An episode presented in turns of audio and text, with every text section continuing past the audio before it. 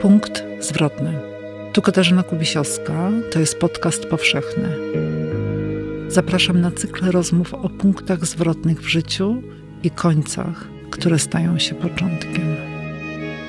Gościem dzisiejszego odcinka jest Joanna Bator. Byłam e, wychowywana jak pierworodny syn, który ma opuścić gniazdo i dowieść swojej wartości w świecie.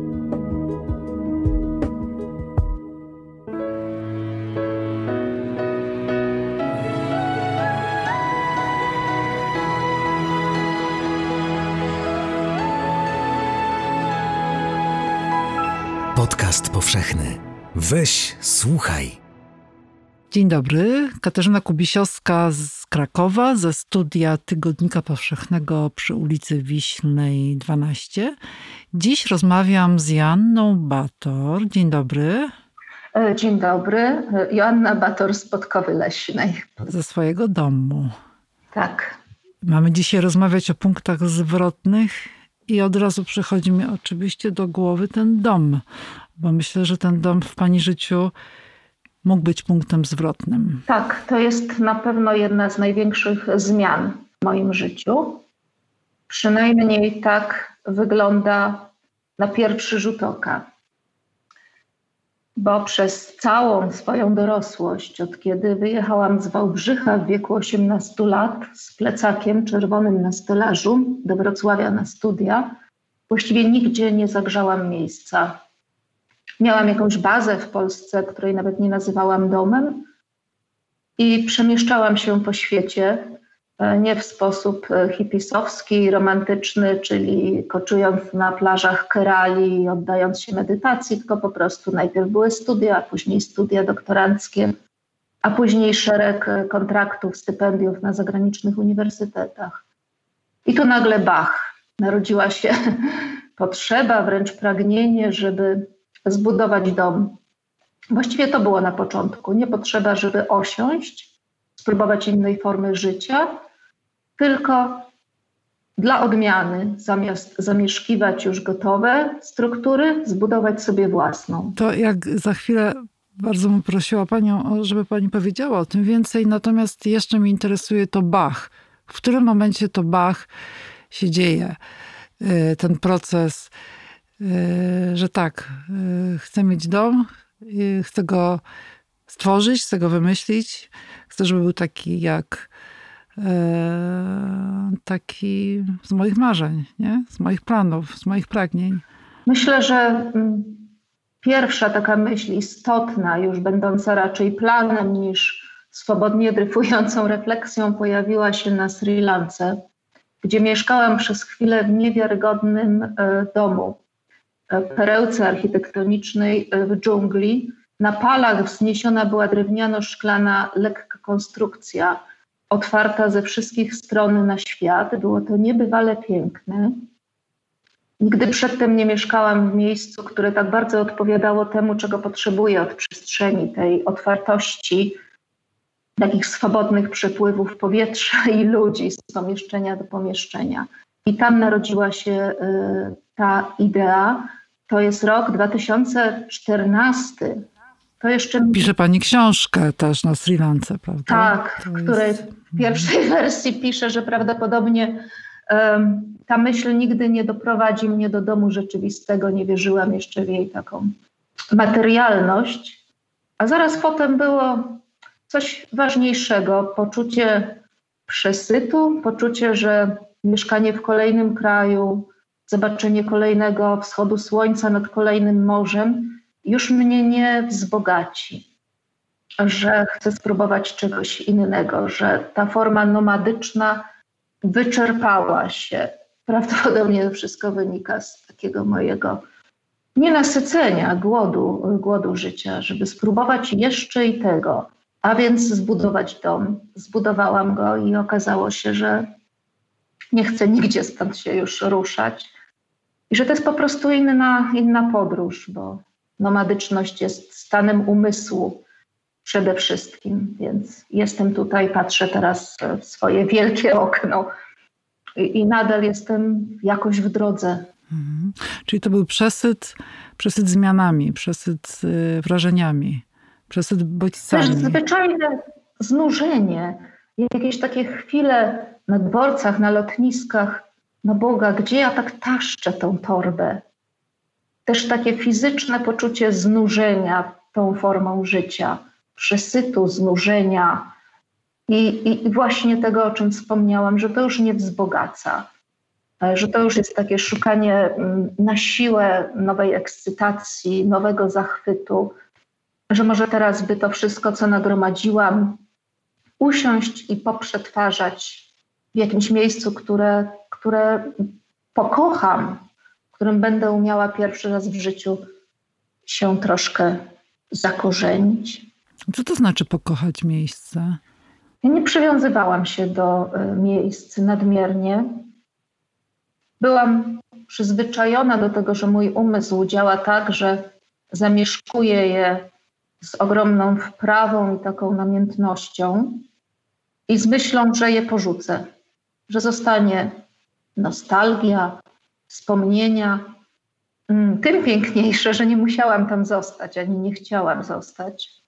A teraz chciałam znaleźć miejsce, które będzie na dłużej. Zaznać też innych relacji z ludźmi, które mm, nie są już chwilowe. Rwane. Tak, tak. Moja głowa jest pełna takich e, zombie, ludzi, których poznawałam w tych kolejnych miastach. Ja bardzo łatwo, jako młoda kobieta, wchodziłam w bardzo takie y, głębokie, bliskie relacje, ale właśnie na chwilę.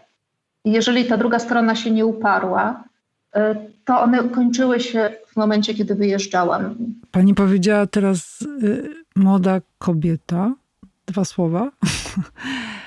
I ja pomyślałam od razu, że przecież to budowa domu y, z, u pani, to, to Bach, ten pomysł, ta idea, to pragnienie y, w, takim symbolicznym czasie dla człowieka, nie tylko dla kobiety, także dla mężczyzny, czyli w połowie życia, prawda? Y, w, w tych okolicach pięćdziesiątki. Zastanawiam się, czy, czy właśnie ten czas tej połowy, e, tego przekroczenia, e, przechodzenia w taką, no, dla nas kobiet, zaawansowaną dojrzałość. Czy to nie jest punkt zwrotny? Oczywiście. Do 45 roku życia miałam poczucie, że jestem nieśmiertelna. Jestem pod wieloma względami szczęściarą. Zawsze byłam zdrowa um, uprawiam sport intensywnie i do pewnego momentu y, było coraz lepiej. Biegałam coraz szybciej, coraz dłuższe dystanse. Właściwie wszystko rozwijało się w kategoriach oświeceniowej idei postępu. I 47 rok życia mniej więcej tak pojawiło się poczucie, że kurczę, y, to jednak przychodzi ta zaawansowana dojrzałość. W życiu takim nomadycznym czas płynie trochę inaczej. Przyjeżdżamy do tej bazy, do Polski i nagle widzimy, że y, ludzie, których znamy całe życie, y, troszkę się zmienili i dociera do nas, że prawdopodobnie te zmiany nas też dotyczą. Przemijanie też inaczej się odbywa, myślę, kiedy nie ma się dzieci. Nie widzi się, jak one się zmieniają, co na pewno uświadamia jakoś tak na co dzień, że, że i my się starzejemy. Szczególnie myślę, że to się odbywa w relacji matka-córka.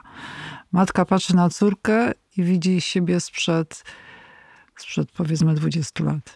Tak, to musi być niesamowite i mniej więcej w tym samym czasie e, przyszła mi do głowy taka myśl, która znalazła swój wyraz w Gorzko Gorzko.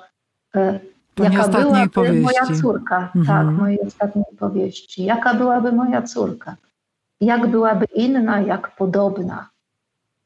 Z całą świadomością, że nigdy jej nie chciałam. E, jednak tak, taka myśl się pojawiła jako takie wyzwanie literackie, intelektualne. E, stąd postać Kaliny, która mogłaby być moją córką.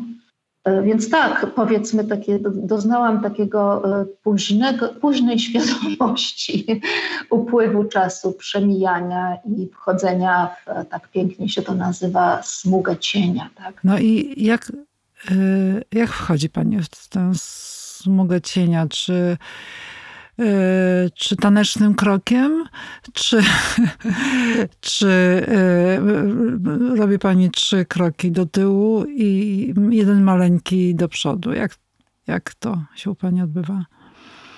Nadal biegowym krokiem chodzę. Czyli wbiega pani. Wybiegam w smugę cienia z rozpędu, żeby tylko się nie roztrzaskać o coś. E, chyba największym zaskoczeniem dla mnie osoby młodości, bardzo skłonnej do melancholii, e, jest to, że w tym wieku średnim opanowałam do pewnego stopnia, dość wysokiego, powiem nieskromnie, sztukę życia. I e, potrafię ten kolejny etap zagospodarować w ten sposób, że świadomość, świadomość śmierci, którą miałam zawsze niezwykle dobrze rozwiniętą, nie jest aż tak dojmująca. To jest właśnie ten dom, którego budowa sprawiła mi niezwykłą satysfakcję.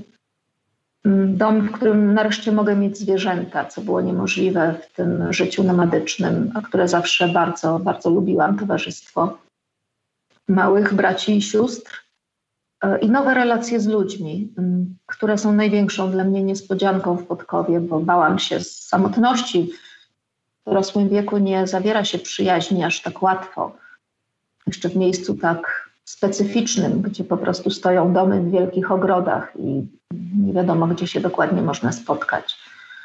To wszystko daje mi jakiś rodzaj ukojenia, ale tak, no, ta świadomość, że jest przede mną określona ilość tego, co mogę zrobić. I że ona się zmniejsza tak z każdym dniem. No jest obecna cały czas. Pani powiedziała przed chwilą, e, że panowałam sztukę życia i właściwie odpowiedziała Pani na to pytanie teraz, mówiąc o ludziach, o, e, o tej stałości, o domu, o, o, o zwierzętach, chyba o takim czerpaniu z, z, tego wszystkiego, co pani powiedziałam, y, przytoczyłam, y, chyba satysfakcji, korzystania z tego, prawda, brania i dawania. Ale co jeszcze jest w tej sztuce życia takiego y, istotnego? Uważność? Uważność, ale też takie rzeczy mm, o wiele poważniejszej natury. Uważność na pewno są cztery lata w Japonii, bliskie związki z filozofią Zen. Unikanie okrucieństwa. Jak to unikać tego okrucieństwa? Przecież ono nas y, jest tak inwazyjne. Tak jak się tylko da, na co dzień, w każdej chwili. O, nie jeść zwierząt, na przykład. Um, unikać bycia okrutnym wobec ludzi i wobec siebie. Emocjonalnie. Tak, na tyle, na ile, na ile możemy i jeszcze trochę więcej.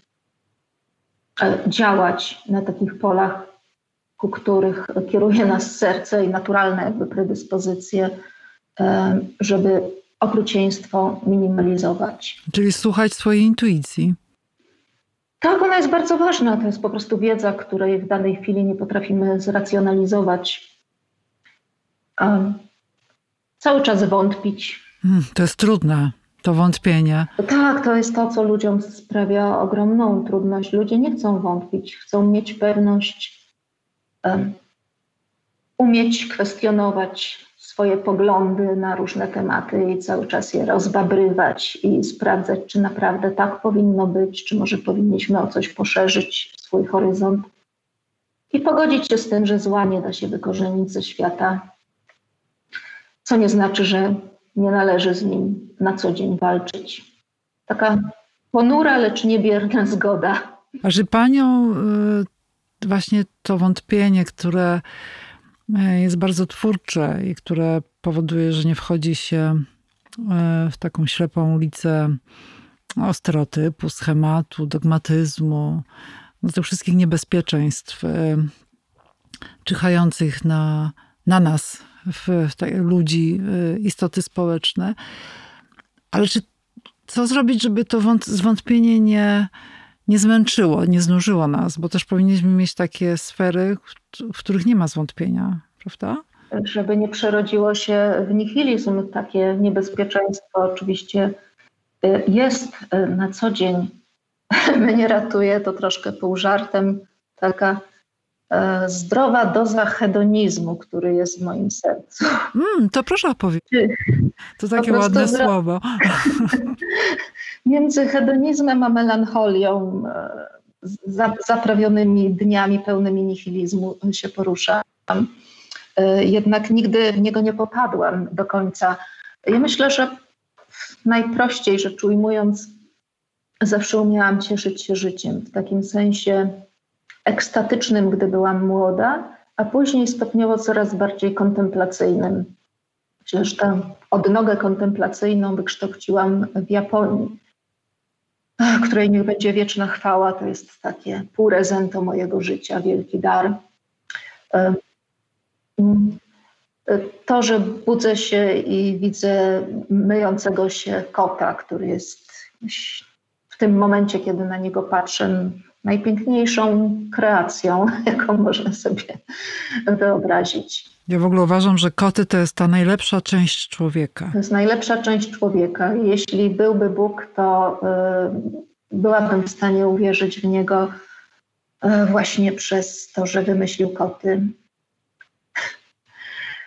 Robię obchód ogrodu i nawet kiedy są te ponure pory roku, zachwycam się każdym takim drobiażdżkiem. Mówię, idę sobie pooglądać małe piękno. A dzisiaj czym się pani zachwyciła w swoim ogrodzie? Dzisiaj byłam na takim porządnym treningu, bo pada śnieg. Napadało dużo śniegu, mam tutaj zaraz las i biegłam e, w śniegu. Bieg w śniegu to jest jedna z najpiękniejszych rzeczy, jakich można zaznać w życiu z perspektywy prawie 53-letniej kobiety. To Jak pani to mówi, to, to mi się słabo robi. Po prostu wszystko mnie boli. Proszę powiedzieć o tym pięknie. Proszę mi przekonać, czy tam e, przekonać, no, pokazać mi to piękno. Bo ja wyobrażam sobie taki jednak y, pruszący śnieg, y, no zależy, czy jest sypki, czy mokry, prawda? Bo jak jest mokry, to chyba się ciężko biega. Chociaż nie wiem, nie jestem pewna. Jak to jest biegać śniegu? Lepszy jest suchy, ale nie narzekałabym w sytuacji globalnego ocieplenia klimatu. Jeśli pada, jest biały, pada nam w twarz, można go spróbować. E, to jest taki dopływ endorfin niewyobrażalny, E, być może porównywalny z jakimiś doświadczeniami narkotykowymi, których ja akurat w życiu e, zawsze miałam tyle frajdy z własnym umysłem na trzeźwo, więc nie próbowałam. E, czuję się każdą cząstkę swojego ciała, które jest w ruchu. Ja medytuję w biegu, umiem wyłączyć umysł, więc jest się ciałem, rytmem i biegnie się w takiej białej pustce. Przebiegłam dzisiaj 13 kilometrów i wróciłam właśnie taka stargana, czerwona na twarzy i, i szczęśliwa i z taką świadomością, że mam 52 lata i jak dziewczynka biegnę sobie przez las i się uśmiecham do drzew. To jedna z dobrych rzeczy, których się nauczyłam. Joanna biegnąca przez las. W zielonej czapce. Bieganie Wcześniej pani teraz rozmawiamy o bieganiu w śniegu na dodatek. E, wcześniej e, dwukrotnie albo trzykrotnie pani powiedziała Japonia. E, powiedziała pani, że to prezent, że wspaniałe, no coś ważnego w pani życiu i myślę, że to chyba jednak, a nawet na pewno jest punkt zwrotny, że ta Japonia na wielu obszarach, prawda? Tak, myślałam przed naszą rozmową y, o temacie tej dyskusji i Japonia jest takim głównym punktem zwrotnym, który przychodzi mi do głowy, bo gdybym nie zdecydowała się tam pojechać, to znaczy gdybym nie wypełniła tego formularza aplikacyjnego na dwuletni grant, dwuletnie stypendium, to mm, nie zostałabym pisarką. Taką mam pewność, jaką człowiek może być Myślę, że byłabym teraz profesorką, zmieniałabym często zainteresowania badawcze, bo praca akademicka nigdy nie była, zawsze się czułam troszeczkę jak impostorka. Mogłabym to robić, ale tak jak robotę, rzemiosło, mm, nie dałoby mi to mm, szczęścia. Pewnie robiłabym porządnie, bo wszystko tak robię, ale mm, nie miałabym poczucia, że robię właśnie to, po co przyszłam na świat, czyli opowiadam historię.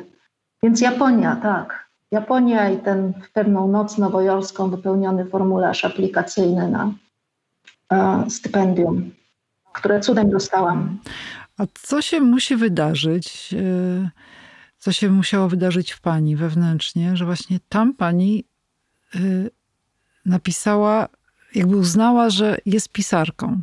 Ja już po doktoracie miałam takie poczucie mm, nie najlepszej drogi, jaką wybrałam. To wszystko potoczyło się samo. No w ogóle pytanie, na ile wybieramy te nasze drogi, a na ile nagle orientujemy się, że już pędzimy po jakimś torze, bo ktoś nas popchnął w plecy albo tak jakoś się po prostu stało. Myślę, że ta pewien dyskomfort, jaki odczuwałam e, w tamtym czasie, szybko zrobiłam doktorat przed trzydziestką, więc byłam ciągle bardzo młodą y, osobą i, i już z takim no, ciężarem, że wybrałam jakiś zawód, że odniosłam w nim jakiś sukces.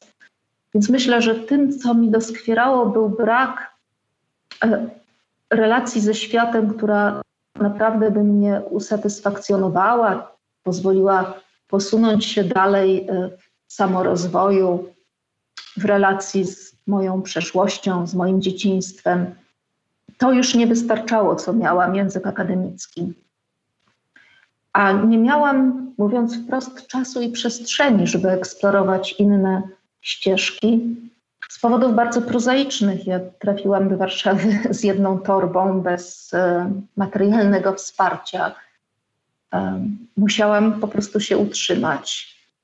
I głupio byłoby e, rzucać pracę w Polskiej Akademii Nauk już tę zaczętą drogę, e, żeby, nie wiem, wyjechać do Indii i myśleć o swoim życiu. Byłam taki trochę syndrom wzorowej uczennicy.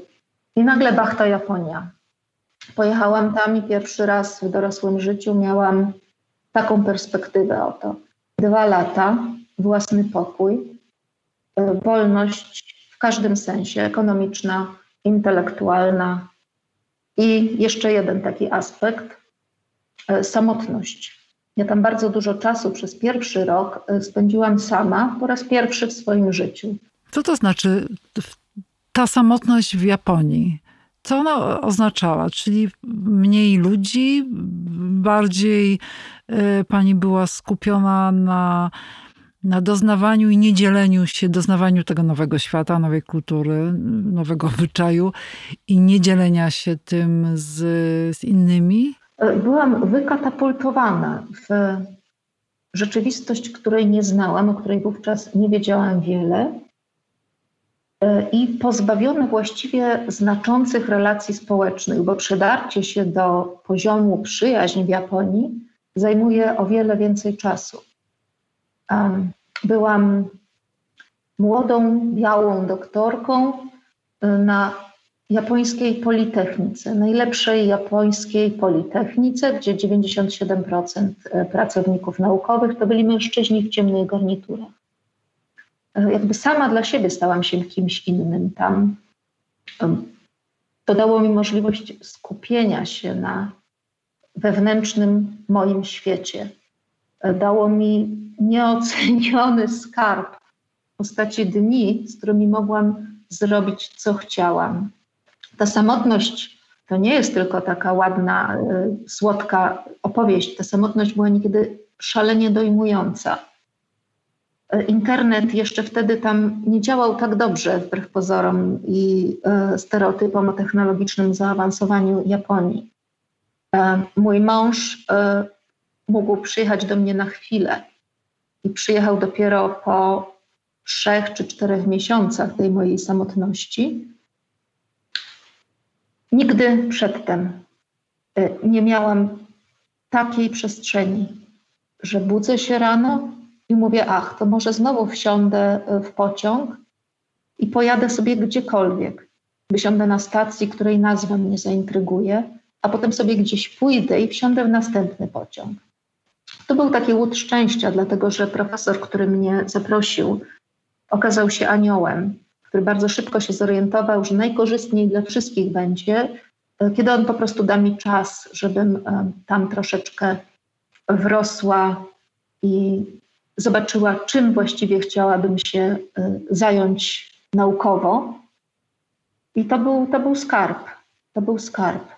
Um, zaczęły wracać do mnie obrazy z miasta, które porzuciłam jako dziewuszka. To wszystko zaczęło się domagać jakiegoś nowego, nowego języka. No i tak powoli, przez japoński wachlarz, który jest jakimś takim mostem między akademią a, a innym sposobem pisania, um, doszłam do Piaskowej Góry, którą napisałam e, w Tokio. No i tak myślę, że e, chyba, bo w naszej rozmowie cofamy się, cofamy się w czasie y, i jednak tym punktem zwrotnym może, może, może się mylę, jest y, to wyjście pani z domu rodzinnego, z Wałbrzycha. Pani na początku powiedziała o tym y, czerwonym plecaku na sterzażu. Jak, jako osiemnastolatka pani jechała do Wrocławia i miała w ogóle, często pani o tym mówiła, że było w pani ogromne pragnienie, żeby E, takiego lotu w świat, a poprzez literaturę i łącznie z ostatnią książką wspomnianą już Gorzko Gorzko, pani wraca do, do tamtego świata. Tak. Tak. Ktoś powiedział, nie pamiętam w tej chwili, kto ostatnio mi się to rzuciło w oczy, że ten dystans, nieobecność jest najwyższą formą obecności, jeśli mówimy o krainie dzieciństwa, tak zwanej krainie dzieciństwa. E, potrzeba, żeby wyjechać, zobaczyć, co jest za horyzontem, to jest pierwsza, pierwsza potrzeba, pierwsze identyfikowalne pragnienie mojego życia, to bez, bezsprzecznie. To, ca, całe moje jestestwo dziecinne było zwrócone ku horyzontowi, żeby zobaczyć, jak wygląda świat. Pierwsze takie fantazje, E, wyspiarskie. Zawsze były jakieś wyspy, morza i wyspy, e, ale też nie ciągnące się w nieskończoność drogi przez góry. To pamiętam bardzo wyraźnie. I złożyły się na to i moje indywidualne predyspozycje, i to, że byłam e, wychowywana jak pierworodny syn, który ma opuścić gniazdo i dowieść swojej wartości w świecie. To niewątpliwie taki dyskurs wychowawczy mnie dotyczył.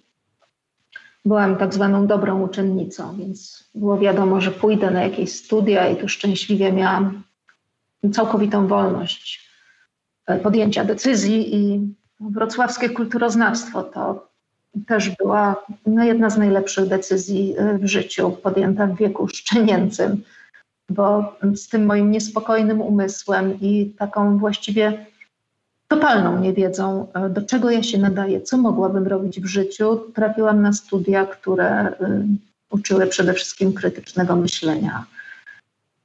I to było, to było super. A jak, y, a jak Joanna biegnąca przez las, Joanna biegnąca przez las w zielonej czapeczce, patrzy dzisiaj na, na tą Joannę z Wałbrzycha, tą dziewczynę Najpierw dziewczynka, później dziewczyna. Kogo widzi? Jakich Joann z przeszłości um, używam jako materii literackiej. Pojawiają się w Violetcie, w Kalimie, w, we wcześniejszych moich bohaterkach, w Dominice, w Julii Mrok. Um, oczywiście te postaci z mojego wcześniejszego życia zmieniają się w mojej pamięci, tak samo jak, jak ja się e, zmieniam. Myślę, że jako dziewczyna licealistka byłam nieznośna. nieznośnym, e, straszliwym bytem ogarniętym wszechkierunkowym e, buntem. Byłam, że nie, po prostu, że nie i koniec. Wszystko było nie. E, świat był gdzieś tam dopiero za granicami Wałbrzycha. I byłam, myślę, dość nieszczęśliwym dzieckiem wcześniej, w tych pierwszych sześciu latach. I myślę, że doznane wtedy poczucie opuszczenia, samotności, to jest ten ciężar, który do końca będę e, niosła w różnych opakowaniach. Pięknym japońskim, e, czy jeszcze jakimś innym, ale tak, to jest ten ciężar, który będę, będę niosła. Czyli ten ciężar, kiedy rodzice yy, panią oddają na wychowanie, na, yy, do dziadków do tego szóstego roku życia. Tak, mój mąż mówi, ale zobacz, gdyby nie,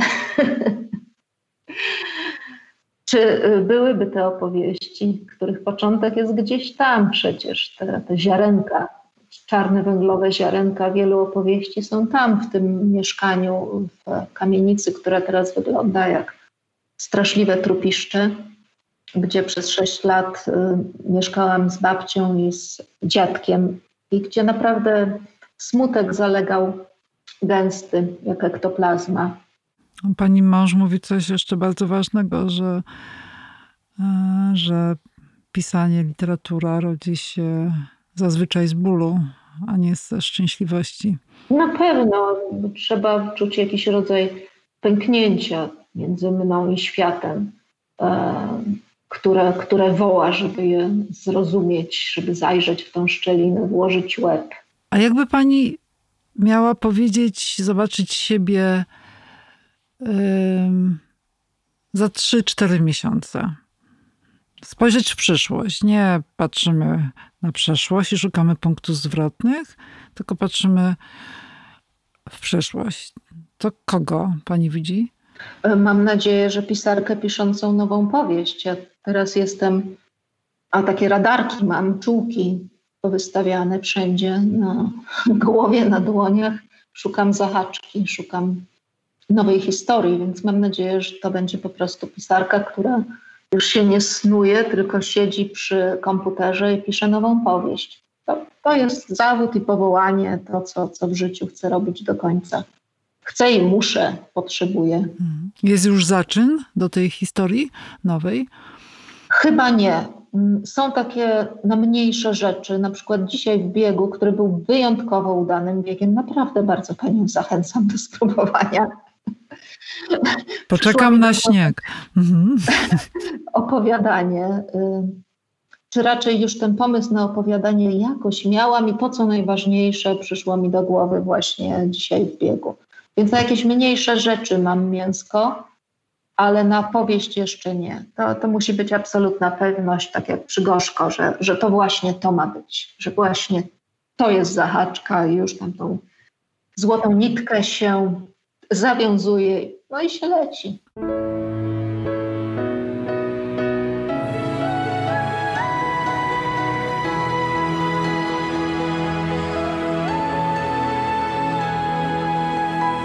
Podcast powszechny. Weź, słuchaj. Jeśli słuchają nas Państwo w Spotify albo w Apple Podcast, zasubskrybujcie nasz kanał. Jesteśmy też w Google Podcast i w aplikacji Lekton oraz na www.tygodnikpowszechny.pl/podcast.